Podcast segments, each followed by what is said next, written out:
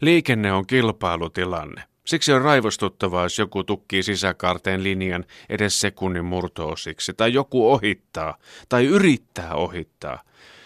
Me olemme psyykeltämme moottoriurheilukansaa. Hytissä huohottaja on niin ääriasennossa, että sisäilmaongelmat alkavat heti kun lyödään isompaa vaihdetta pienempään silmään.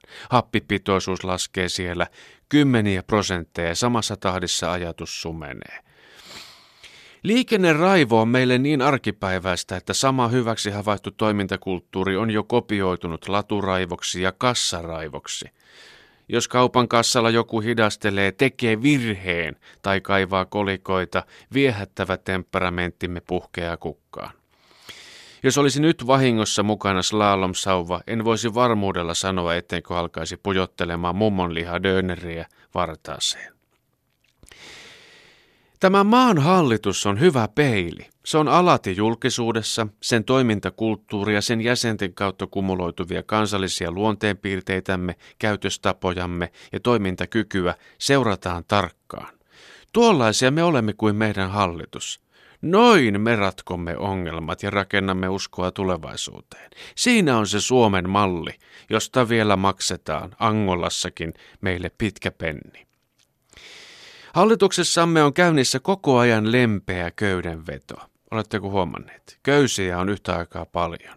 Jos ottaisi kopterikameralla avokonttorista ilmakuvan, kaavio näyttäisi vähän vuosisadan alun olkihimmeliltä. Hallituksemme erityistaito on keskeyttäminen. Se vaatii pokkaa ja ajoitusta. Kun rahaa on jo poltettu paljon ja kansan päät sekoitettu täydellisesti, silloin on aika tehdä immoset. Metsän siimeksessä, salpausselän varjossa katkaistaan ainoa ehjä sauva ja tullaan ruoto pystyssä kameran eteen näyttämään murtunutta jakojäännöstä. Seuratkaapa, miten sote-uudistuksessa käy.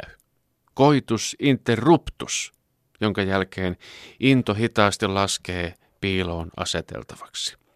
Mutta jotenkin ehdin jo innostua ajatuksesta, että liikenteemme keksitään uudestaan. Semminkin kun se on meille keski-ikäisille miehille ainoa paikka, jossa toteuttaa itseään. Olen kokeillut kotoiluakin, ei ollut minun juttu. En osaa istua kotona, ainoastaan tehdä lähtöä. Sen sijaan autossa olen villi ja vaarallinen, sekä itselle että muille. Liikenteessä saa purkaa sen kaiken pahan olon, jota kotona ei uskalla, koska siellä saisi selkäänsä. Siksi luenkin aidosti liikenteestä innostuneen hallituksemme noiden suurilla maastureillaan hyökkeilevien ministereidemme lausuntoja kuin uusia ajo-ohjeita liikenteeseen. Esimerkiksi tämä äkkijarrutus. Liikenneministeri näytti mallia. Pitkään kiihdytetään piilossa, sitten tullaan katsojille näkyvän kurvaan kaasupohjassa ja hyvällä itseluottamuksella. Ja sitten kaikilla lihoilla äkkijarrutus ja jo kohta avaimet saa heittää tallipäällikön pöydälle. Hyvät fiilikset, hyvä verenkohina.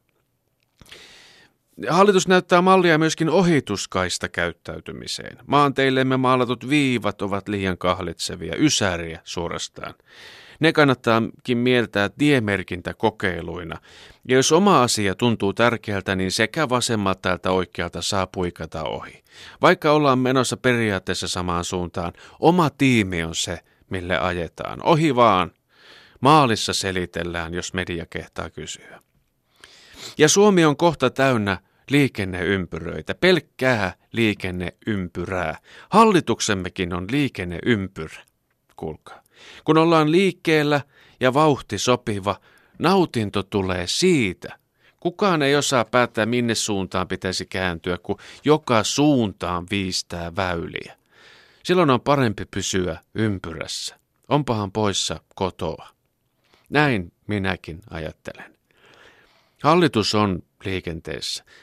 Se on viisaampi kuin ymmärrämmekään. Elämä on liikkumista pisteestä toiseen. Siksi elämä tulee kalliiksi.